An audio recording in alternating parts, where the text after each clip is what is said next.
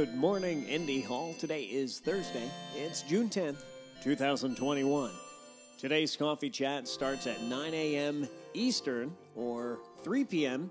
Central European time. I think I've got that right.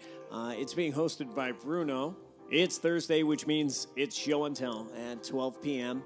with Kara Lindstrom's Leadership Tarot deck. And at 7 p.m., we welcome Philly Cocoa Heads.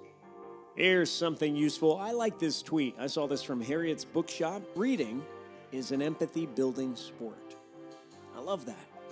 Here's something a little less useful. Come